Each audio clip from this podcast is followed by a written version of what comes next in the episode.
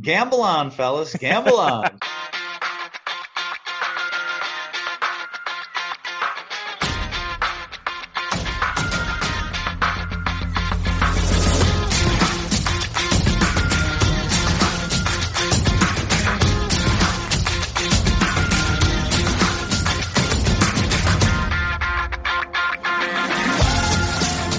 Welcome again to Gamble On, a weekly gambling podcast presented by USBets.com. I'm Eric Raskin, US Bets managing editor and media director, and I'm joined by my co-host, US Bets senior analyst Jeff Edelstein. And we're dropping this here pod on a Wednesday, uh, a day early, for two reasons. One is we want to talk Masters, and we figure it's best to get that stuff out there while there's still time to make pre tournament bets. And the other is, as our Bagels and Locks segment may have indicated to you listeners, uh, Jeff and I are both Jewish, and we have Passover Seders to deal with. So it made sense to post the podcast before all that nonsense gets rolling. So, Jeff, I have a question for you. What's the worst Jewish holiday, and why is it Passover? See, I, I just now here's the question for you: Do you follow the dietary restrictions? Uh, I used to. I don't anymore, but I can still hate the holiday even without. so yeah, I don't follow the dietary restrictions, but I mean, so if you don't follow the restrictions or the guidelines, you know, that's like that's ninety percent of the battle right there. Um, but I mean, it's for me, for my family, it's like it, it's for lack of a better comparison, it's like Christmas for the Edelsteins, hmm. uh, without the presents, and that like this is the one time a year that family like tries to get together. So okay. like it's at my my parents are hosting. They're like 82 years old. They're my mother's been cooking since like December. Uh, like over the next two nights, there's gonna be like 70 different people like at my house, at my parents' house. Um, some of my favorite and least favorite relatives are gonna be there. Okay. Um, so you know it, it's a thing. So I mean, it's it's it, honestly, I'm never more stressed out than I am because going back, to, I don't. I listen. I am as I've explained many times in this space before, I'm a I'm a fucking idiot, and uh, you know I have like the emotional intelligence of a you know the porpoise, and you know going my my parents' house is it's the house I grew up in. It's still like they haven't moved or nothing, uh-huh. and so uh-huh. I the the moment I walk through and walk into that house, I turn into 14 year old Jeff. you know, right? Just so like, you just, you just, go back up to your old room and slam the door shut and uh, tell everyone to leave you alone? More or less, you know. Right. I, want, I, I, start digging through my drawers looking for like cigarettes I might have left there 35 years ago. You know, it's a disaster. It's a disaster. I kind of want to hang out with this guy. um, so you compared it to uh, to Christmas for you. I, I, think you know to the outsider it may seem on the surface a little like Thanksgiving. You know, bringing right, family sure, together sure, for a holiday right, meal. Better, that's better actually. Yeah. Okay, uh, so all right. So let, if we're comparing it to Thanksgiving, though, for this is for the for the non-Jews out there who don't necessarily know what Passover is all about. What if Thanksgiving had the worst possible food, yes. no football, no football, no. And you had to go around the table reading a book for anywhere from a half hour to two hours, depending on how religious your family is, before you could eat the disgusting food. Right. That's so, troublesome. Right? Uh, yeah. So oh, you haven't even started with gefilte fish yet. That's Which true. I've never tasted. I've never tasted it. You, oh, you've never even tried it? See, here's nope. the thing. I I will admit, while I hate matzah and all of the various unleavened items, I kind of like gefilte fish, and I'm also I'm one of those people who, if you put hor- a little horseradish on something, it, it makes almost anything uh, edible. Right. I don't know, but regardless, even despite my uh, acceptance of gefilte fish, for me it's not close. This is the worst holiday, and uh, and hot take here. Our ancestors in Egypt got off easy. Eight days of eating Passover food is far more suffering than they ever endured. Uh, well, I we this should we should do uh, I how we're not doing a Jew podcast just you know off the gambling topic mania is beyond me. We need to start something. Just purely Ju- about Judaism bad Jews, we could right. it. Okay. Yeah. All right. Well, let's workshop that. I like it. All right. Thank you to everyone out there. Uh, good Jews, bad Jews, non-Jews. Thank you to all of you for joining us for episode number 236 of Gamble On, the podcast that pairs perfectly with gefilte fish or or Easter eggs. We're versatile. Um, if you missed any of our previous 235 episodes, they're all available on Megaphone, Apple Podcasts, Spotify, and all other podcast apps. You know the drill. Subscribe, rate, and review. All right, coming up a little bit later on the show, we're going to be joined by uh, our own Jason Sobel of the Action Network, who is in Augusta, where, spoiler alert, not a lot of Jews. Um, but before we get to that, as always, Eric, plenty of news to go over this week. Here's your Gamble On News of the Week an inside look at the biggest stories in the world of gambling.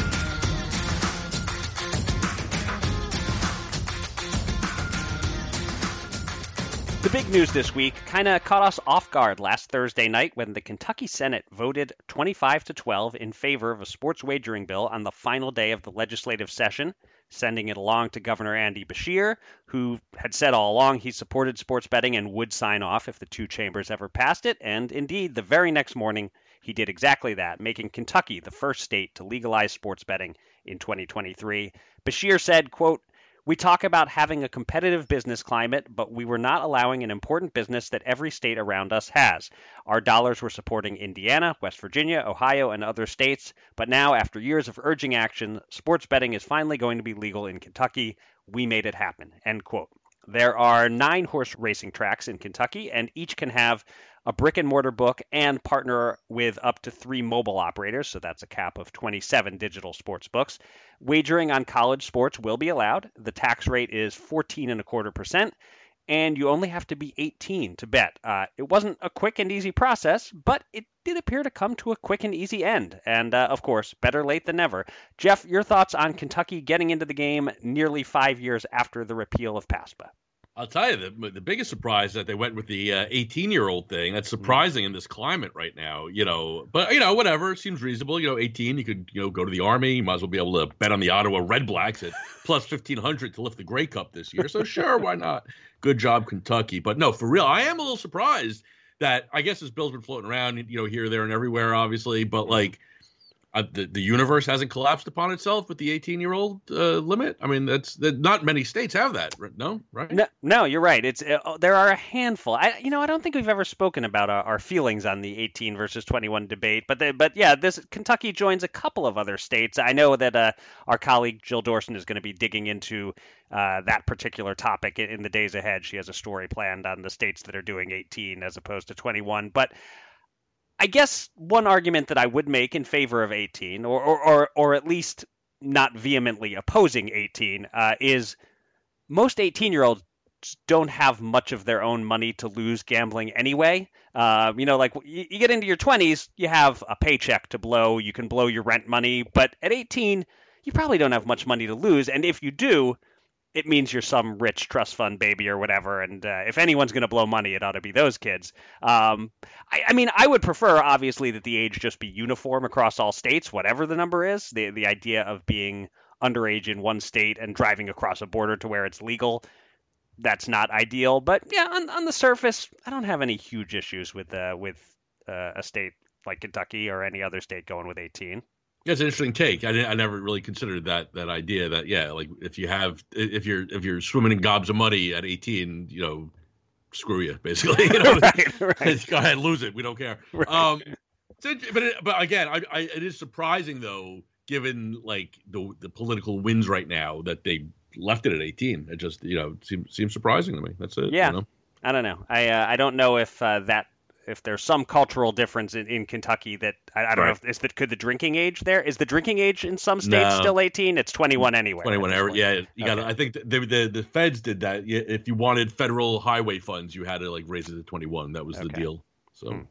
all right um, so uh, on this topic um, reading about some of the details uh, behind how these hearings went um, as always some legislators with uh, deeply moral convictions uh, who are almost certainly committing sex crimes on the side while thumping the Bible, of course. Um, some of them in Kentucky spoke out against this, and uh, you know got a, got another version of the the "Here come the prostitutes" speech, basically. But uh, but it's good to see they were outnumbered. Um, but there was one quote that that really stood out. Uh, it came from a state senator who voted in favor of the bill, uh, a guy named Brandon Smith.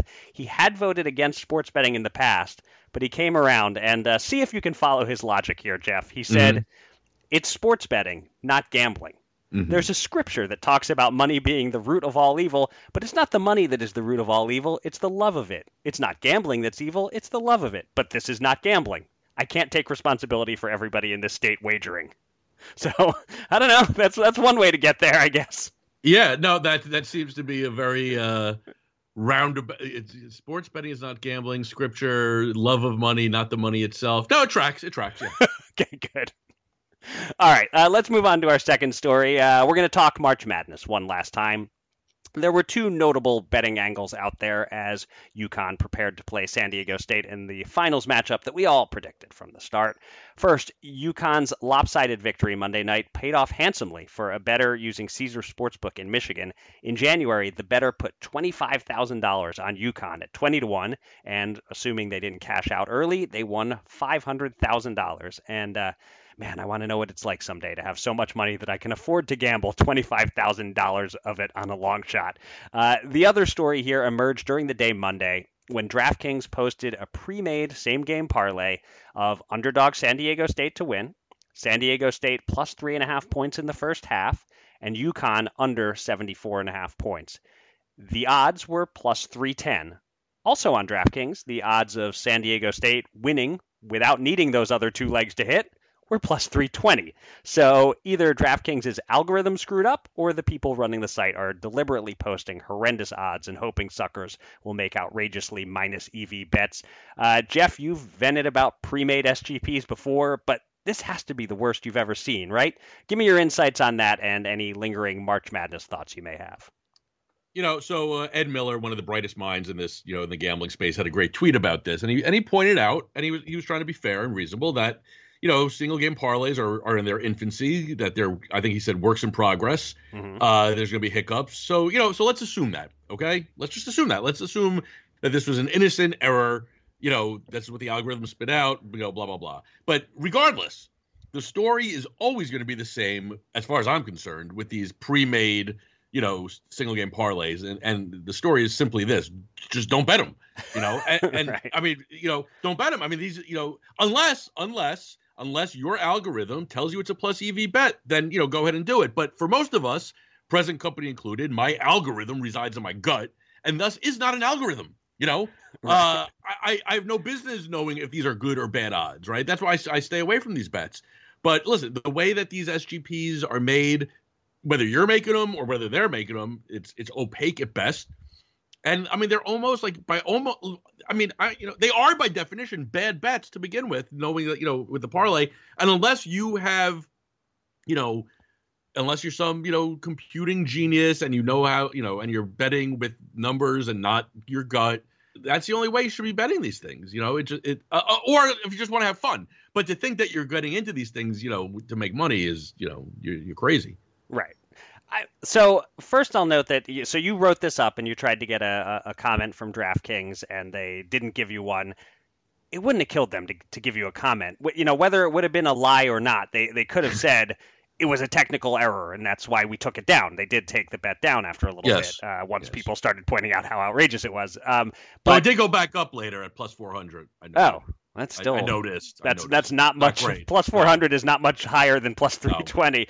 No. Um, but yeah, by, by them saying nothing, it gives us more room to speculate that they are intentionally trying to rip off the customers who are lazy right. and impulsive. Um, right. Just not a great practice. Um, but yeah, I mean, ultimately the blame, the responsibility lies on the bettor not to make stupid bets. Never bet a pre-made SGP without pricing it out elsewhere. I mean, you you don't have to uh, necessarily use your gut. Uh, you also don't necessarily, on the other end of the spectrum, need to have some complex algorithms that, that tell you how it should price out. You can just do a quick comparison. Uh, it takes like 60 seconds to see what the same parlay would pay if you built it yourself, either on that same site or on some other site. Unless you don't value your money at all, the, then do whatever you want. But um, yeah, it's sort of like ordering something that's listed on the menu as market price without asking what market price is. Um, although you know what, then again, there there is a cool factor, I guess, to consider there. You you may look uncool asking what market price is, uh, or you know you can uh, impress your date by looking like Mr. Moneybags and just ordering it and not caring how much it costs. Uh, so maybe it's not the perfect one to one analogy, but basically, there's no good excuse for clicking bet on a pre-made SGP without you know asking a question or two first. It's not the pre-made SGP that is the problem. It's the love of the pre-made SGP. That's the problem. Good, good point. um, and uh, as for the March Madness, I will uh, first of all I'll, I'll repeat what I mentioned last week that there was a guy in our office pool who had UConn over San Diego State in the finals, which No was shit. yeah, it was ama- I mentioned that last week that he had two of the final four, and that was his final, and it was amazing then. It's even more incredible now. It's got to be like a top 0.0001% bracket entry nationally. Um, and uh, as Joe, casual college sports fan who watched uh, zero minutes of the finals, I caught about 10 minutes of one of the semifinal games. I watched none of those women's games that everyone on Twitter was going nuts about. From my perspective, it seems like the women's Final Four got more attention than the men's, which I don't ever remember that happening before this year. right. Maybe it's a great sign for women's basketball, but it also has to be interpreted as a sign of the decline of men's college hoops for all the reasons we, we've talked about, and a sign that you know people love Cinderellas, but they love having one of them hanging around, not not three or four. Uh, after this year's tournament, a 16 beating a one doesn't even feel special anymore, and uh, so I, I, all of it doesn't bode well for March Madness going forward. Yeah, I mean, at least they still have like you know the brackets, right? I mean, it's Right. it's it, it's so you know that's the thing. Like March Madness, the first. I mean, I you know I'm not a college basketball fan, but the first weekend of it, the first four days is fun. After that, like you, you hardly hear anyone talking about it outside of like you know hardcore college basketball fans. You know. Right, that's true. It's it's it's the idea of 64 teams in in that bracket style format, and everyone having hope when it's starting, and a million games going on at once. And then you're right. The the once the first weekend is over, unless you're like in the hunt for big money, you're kind of done with March Madness. Yeah. So Uh, when, when when's the final again? it already happened. Oh yes. Unless you're asking about next year's final. no. Okay. we are definitely not the podcast people want to tune into if they're trying to get uh, the best college basketball information. I could probably I could probably have said that without the words college basketball in there. now that I think about it. it. Uh, all right, we finished this week's news uh, segment with a peek at Texas, a state where things are starting to happen on the legislative side, but where it's nevertheless difficult to find much optimism about actual legalization. On Monday afternoon, two bills passed through the House State Affairs Committee. One bill would allow mobile sports betting, and the other would call for the creation of, quote, destination resorts, basically casinos with retail sports betting.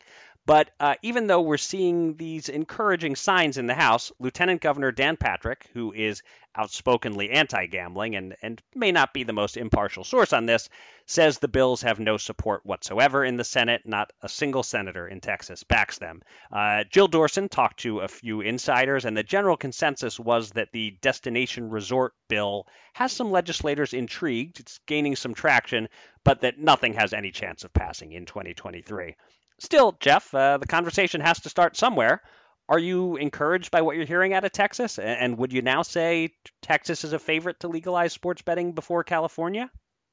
I, you know, I'm always shocked to find out Texas hasn't actually seceded yet. Uh, this is a different world down there. Right. Um, but no, if I guess if, if I was going to bet, I, I would think no. I, I think California still would be the favorite to legalize before Texas, and Mhm. and my reasoning would be that it seems like California's issues are more like just plain and simple, like about money and who's going to like get the most out of you know legalized sports betting.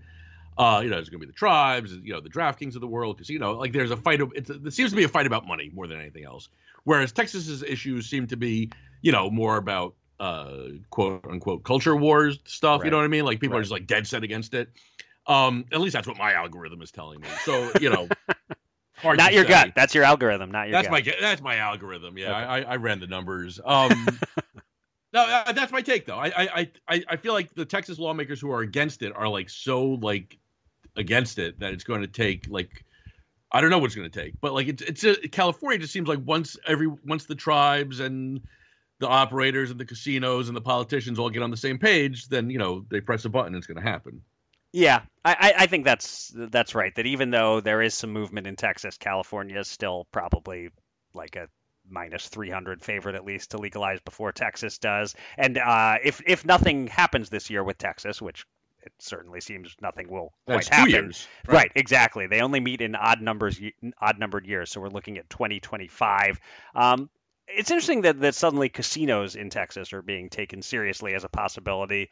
Um, it all it all feels like a small step toward an eventuality, but not something that's going to click into place all that soon. Um, the religious group opposition to gambling in Texas is strong. There are tribal issues as well. I, I would say Texas is an underdog still to get anything done in 2025.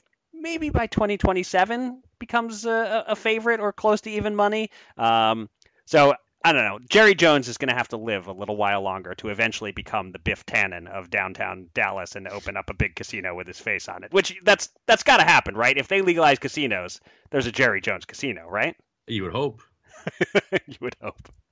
Um, I, one other thing on this: uh, one of the insiders uh, that Jill talked to said it won't pass this session because there isn't a budget deficit in Texas, which right. tells you so much about how short-sighted the whole political spectrum sphere is. Uh, you know, we don't, we don't desperately need money right now, so we'll do no- nothing and we'll panic later and do something stupid when we do desperately need money, rather than just you know calmly, intelligently building up our surplus. Now it's uh, I don't understand uh, any of this stuff.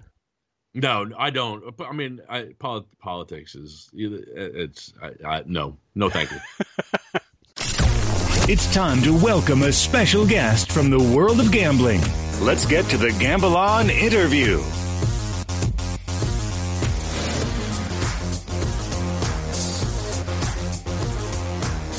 The Masters tees off this week, and so to tease off that time of year when people like me, who only pay occasional attention to golf, convince ourselves we're experts and decide to bet our hard earned money on the sport. But there are some actual experts out there, and one of the most respected voices on the golf media and golf betting scene is joining us now. Jason Sobel is the senior golf writer for the Action Network. His 25 year career has also included long runs at ESPN and the Golf Channel. He hosts Hitting the Green on Sirius XM PGA Tour Radio.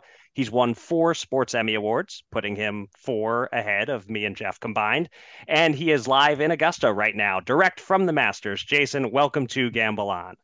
Eric, thanks. Jeff, thanks. I appreciate that very nice intro right there. But um, I don't know. I I've gotten very very lucky, and I'm lucky to be here at Augusta National right now, uh, coming to you live from uh from site, which is uh, honestly one of the greatest places on earth. It really is. Better awesome. than my bedroom. That... I don't know. I, look, I, I, I can only narrow it down to places I've been to. Of fair. all the places I've been to, Augusta National is pretty good. Fair, fair. um, so one thing we have to ask you about, Jason, is is this whole LIV thing and how it's going to play into this. Uh, I've seen some sports books have posted odds on the question of will a LIV golfer win the Masters. The yes is plus four fifty at Superbook. What's the feel down there about the LIV guys? You, you got DJ at plus twenty five hundred, Koepka at thirty five hundred any other year, these look like fine wagers on these guys. What, what are your expectations? So I know a lot of people, first of all, are going to say, "Oh, these guys—they're only playing in 54 hole events. They're playing for teams called the Range Goats and the Majestics and the Cleeks and all sorts of silly sounding names, and they can't play quote unquote real golf anymore."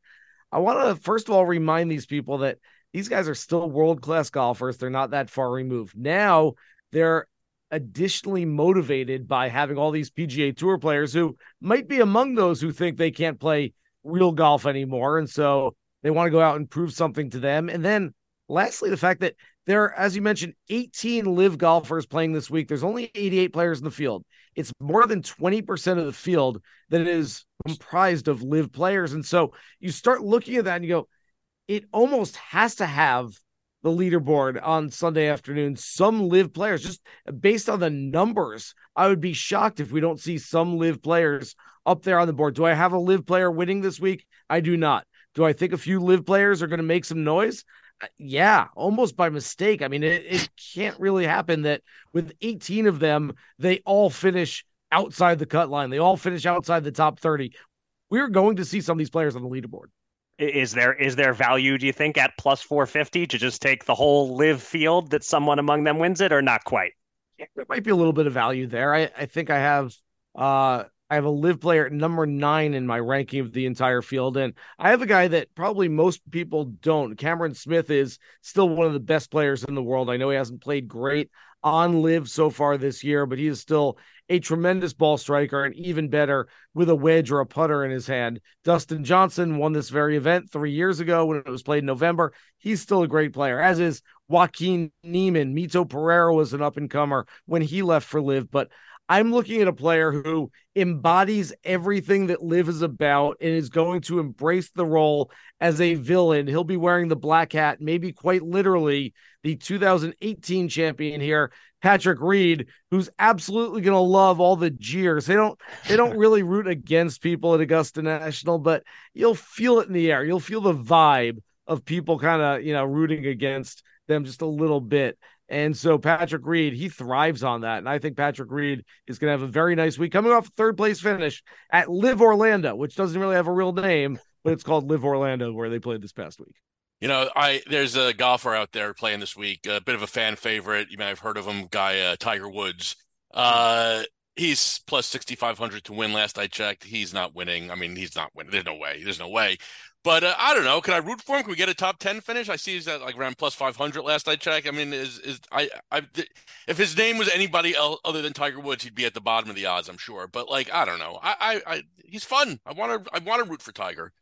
You're allowed to root for Tiger. I I will take a more cautious approach to having a ticket on Tiger. Last year, he made the cut, historically made the cut, and uh, hadn't been hadn't played golf a competitive round in more than 500 days and then shot 78 78 on the weekend, finished in 47th place. The way I look at it is he still can't practice very much. He's told us he's not going to play very much during the course of the year, but he's had a year longer for those injuries to heal up. He's had a year to recuperate and recover.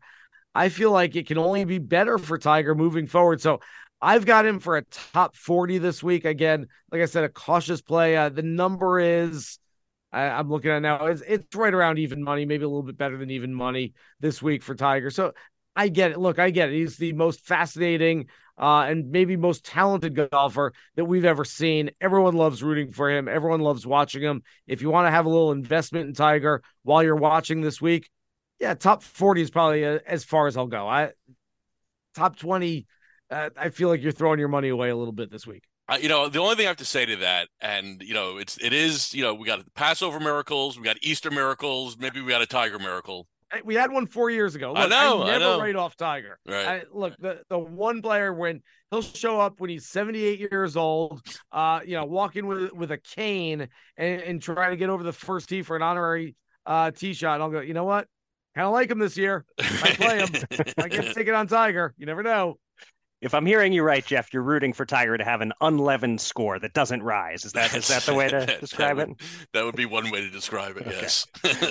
um. So, uh, give me give me a dark horse, uh, Jason. Uh, you, you already mentioned Patrick Reed. I looked him up. He's about seventy five to one is the longest I'm seeing. Is there any anyone even longer than that? Maybe in the hundred to one kind of range. Who you know, I'm not just looking for a decent top 10 or top 20 kind of bet, but a long shot you could see actually winning the whole thing. Is there someone else pretty far down the board who jumps out at you?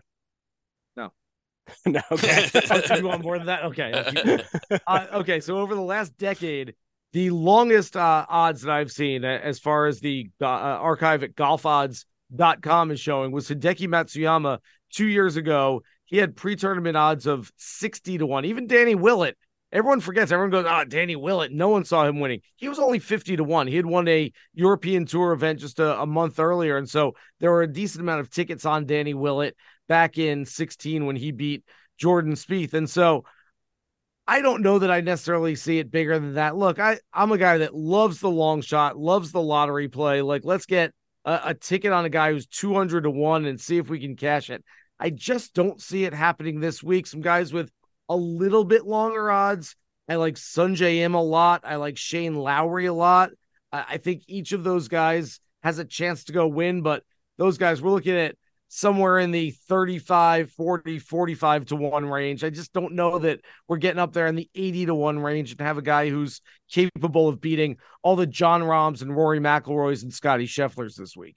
You, you seem to take a very level-headed approach to this whole betting thing. Uh, you know, Tiger top forty, not going. It's it goes uh, in sharp contrast to how Jeff likes to bet, which is the longest shot possible. He's not into the even money type things, but I am I imagine this is better in the long run for you. Well, you do understand if I sit here with you guys and say, "Yeah, Tiger top ten, do it." Yeah, I love these guys at hundred to one. All the trolls on social media are going to come after me on Monday when it doesn't happen. So right. I have to be level-headed or else I, I get all the uh, criticism afterwards. Another word for level-headed is is smart. I think smart is the word we're all looking for here. Right. So here here's a bet that I found that you know speaking of the Scheffler Rory Rahm trio, uh, they're obviously the big three headed into this week.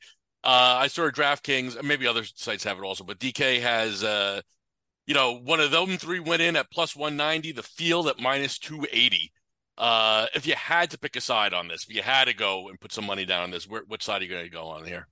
Well, I don't know if you want me to give up my favorite outright play just yet, but I'm taking the three of those players. I, look, Mm. it's a sucker bet. I get it, but at plus money, if I have to take one of those sides, those guys have a great chance. Look, Rory McIlroy plays some great golf, some of his best golf, unlike what you might think for a guy from Holywood, Northern Ireland, where it's windy and it's fast and firm and you're playing links golf. He plays his best golf when it's rainy and soggy and the course is playing longer. That should be what we see this weekend. It's going to get a little chilly, uh, but it is going to rain throughout the weekend, so that should help him. Scotty Scheffler, the one best thing I can say about him this week, the defending champion, he's now defended three other titles this year. He successfully defended at the WM Phoenix Open, won that one. At the API just a month ago, he finished in fourth place. And a couple of weeks ago at the match place, match play, he also finished in fourth place. He is showing to be a course horse. So the fact that he's coming back here as the defending champion, I think is only good things for Scotty Scheffler. But the guy I really like is Jon Rahm. Somehow Rahm has slipped to bigger odds, just a little bit than Scotty and Rory. And I think that that's just refrigerator material for Jon Rahm. Leads the PGA Tour in strokes gained total right now. He usually does everything really, really well, which is, hey, that's a good sign. I don't know if you guys said you're kind of novice golf fans. If you do everything, if you drive it really well, and then hit your iron shots really well, and your wedges are really good if you miss the green, and then you putt really well, you're usually a pretty good player and you can win major championships. Jon Rahm does all of that, and he's been doing it, all of it, even better this year than he usually does. Five worldwide wins in his last 12 starts. I like everything about him this week. All right. All right, I'm convinced. Uh, all right. Well, I, I think you've uh, survived this interview without saying anything that the trolls are going to come after you too hard for. I guess I guess we'll find out after it posts. But uh, thanks so much for joining us, Jason. Great talking to you, and uh, have fun down there at Augusta. Appreciate it, guys. Uh, when Jon Rahm misses the cut this week, I will make sure the trolls retweet all of this all the time. Perfect. Two men. Two men. Ten thousand dollars. Will they run it up or blow it all? It's time to check in on the Gamble On bankroll.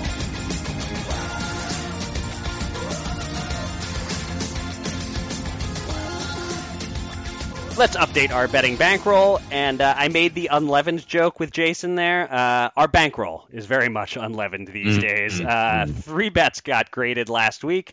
Three bets lost. Uh, you took a $10 stab on a no hitter on opening day. You admitted it was a sucker bet. Indeed, it was. Cost us 10 bucks. You had a five leg opening day MLB money line parlay to potentially win $1,000 that Yeah. got off to a good start. The sure fir- did. The first three legs won, uh, but then the last two lost. So we dropped $96 on that one. And my boxing bet, plus 520 underdog Isaac Dogboe, wasn't quite as live as I thought. He went the distance but lost a wide decision, so that cost us $50. And on top of all that, the big uh, Jokic MVP bet that was going to help us dig out of our hole is pretty much dead after world's Yeah. greatest human, Joel Embiid, went off for 50 plus in a win last night. Not great, Jeff. Uh, the the money is fake, but the hits to our self esteem are real. Uh, anyway, real, yeah. for the week, we lost $156. We're now down by $2,380. We also have $1,435 on hold in futures bets, so that leaves us with $6,185 available to bet with this week. And you are up first, Jeff. So I just before I give you my bets here, I I'm aggravated because like I I placed a bet last week on my own, like in Mhm. between like our podcast that I loved, and so I was gonna be like, I was like, oh, I'm definitely gonna use this for for the podcast. It was plus five fifty. Now it's plus a hundred. So I mean, Whoa. I can't use it. Am I not allowed to use it? Nah, I mean, how All long right. ago? How long ago was it plus 550? I guess it must have been. Well, I don't know. It was. It's, la- I mean, not. It's not like it was just. We're recording this Wednesday No. morning. It's not like it was Tuesday night that No, it was. no, Nah, yeah. We have to. We have to work within the constraints of the timing of the podcast. All right, fair enough. I. You know what I will say going forward. I think if you want to lock in a bet, if we like have some public accountability or even private accountability. You send me a Slack the proof that this is a bankroll bet you're locking in, and whether it moves in a positive or negative direction over the course of the next week, you're locking it in. I think we can use that going forward, but not in this case. Okay. For the record, it was a number of quarterbacks going in the first round. DraftKings posted over four and a half at plus 550. It's now down to plus 100. Mm. Hooker from Tennessee is like that. That's the wild card. Right. But because you know the the four obviously are going. Um, you know, uh, Stroud, Young, Levis, and uh, Richardson. Right. It's just a question of there, is there a fifth? And I, I, I liked it at plus 550. Then they, they lowered it plus 250. I said, ah, I better get a little bit more of this. And then now it's plus 100. So Right. I'm I'm I'm happy there. Whether or not it happens or not, who knows? But anyway, can't use it. That's it. The end. Goodbye. Uh, so let's go Masters. I'm going Masters. Mhm. I've been listening to a lot of podcasts this week Okay. and I haven't slept through all of them. um, a round one, uh, a, a Thursday one round one matchup parlay. Not Ooh. crazy. Fifty bucks to win one twenty seven at plus one fifty five odds. All right. So Mhm. DJ's got to go. Got to beat uh, Joaquin Niemann and Minwoo Lee over Kisner. Those are my those are my bets. Okay. I have uh, no uh, no questions as to the logic. It sounds like uh, Algorithm, pure algorithm. there we go. All right. Uh, well, I- I'm going to dabble in some Masters betting myself. Uh, I don't know much about this sport, but uh, I do know Scotty Scheffler is extremely consistent. He's been in great form. He seems the safest pick in the field to at least be in contention over the weekend. I also see he has an afternoon tee time Thursday. That's right. I did a little uh, golf research, uh, and that means a morning tee time Friday, putting him possibly on the right side of the bad weather coming through. Uh, here comes an incredibly boring bet. Scheffler to finish in the top 10. And I priced it out a bit. The best I found was minus 133. And then I looked at BetMGM, which has minus 145. But as we've discussed, there are no chops. A, a tie pays in full, uh, like a win. So I, I think that that's uh, worth paying that tiny bit more. So simple bet here $145 to win 100. Scotty Scheffler, top 10, including ties. All right, I'm glad that you made a, a, a sane bet because um, we could use some of those. Uh-huh. Uh, because this one's not terribly sane. It's not, I mean, it's not terrible. Uh, Tony Finau. How about Mhm. Tony? Mhm. Uh, I just like the price plus twenty five hundred at BetMGM to win. Uh, so for fifty bucks to win thirteen hundred, I think it's worth doing. Oh. Yeah. Hey. Yeah, I mean he's good. He's oh, you know everyone like everyone everyone loves Tony, and uh, you know I, I don't know I don't He's- know. I- I he's- just- He's in that like best never to win a major sort of discussion, right? yeah, so I mean you know he, he'd look good in green. So what the hell? well, I wasn't uh, I wasn't necessarily supporting all of your reasoning until you said he'd look good in green, and now, I mean, how could He it fail? would. Yeah, I mean it seems reasonable. All right. Um, I, It's I not do an algorithm bet. Just no. Okay, the algorithm didn't tell you uh, what colors he looks best in. no, Okay. no. Um, all right. Uh, next up, I have a Wednesday night NBA bet. I, uh, I, I had jotted down in our little uh, outline here that I might look for a baseball bet, but in found, instead I found an NBA one that I like better. Uh, the Detroit Pistons uh, tanking for the number one pick in the draft. They've quietly lost 20 of their last 21 games, uh, and they're against the Nets tonight. The Nets are in the sixth seed right now, but they're just one game ahead of the Heat for the seven seed. They certainly don't want to land in the play-in tournament, so it's important to keep winning, hold on to that sixth seed. They're going all out here. I just can't see a world in which they lose this game. I really want to bet them on the money line. It's minus 450. Would that be crazy to risk $450 to win 100 or, or maybe even $900 of our bankroll to win 200? It kind of Go for it. Do yeah, it, it's it's a sort of a better sweat, right? Even for fake money, if we, Yes. we feel like there's something at stake. Because I was so they're they're favored it. by At thirteen fifty. All right, I gotta, I gotta, I gotta reel you back in a little bit now. You, you I don't know if I can handle thirteen, one thousand three hundred fifty fake dollars. Um, so I'll, I'll just note that the the spread is ten and a half. So I was thinking about we go that route, route minus one ten, hundred ten dollars to win a hundred, but. uh yeah, it feels like you know that. Uh, will they cover the spread? Maybe, maybe not. But they're definitely going to win the game. They got to be at least 90% to win this game, and it's minus 450. So, all right, if you're down with it, we're risking 900 bankroll dollars just to win 200, uh, and uh, we've got us we've got us some nervous viewing tonight. That is fantastic.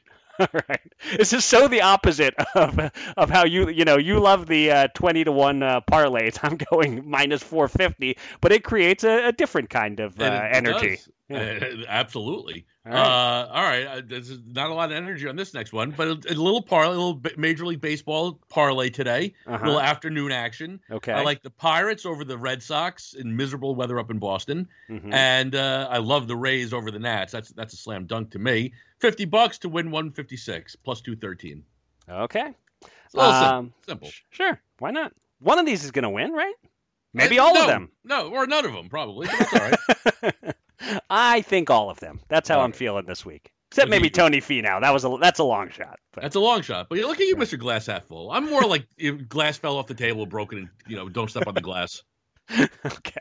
Um, cut yourself.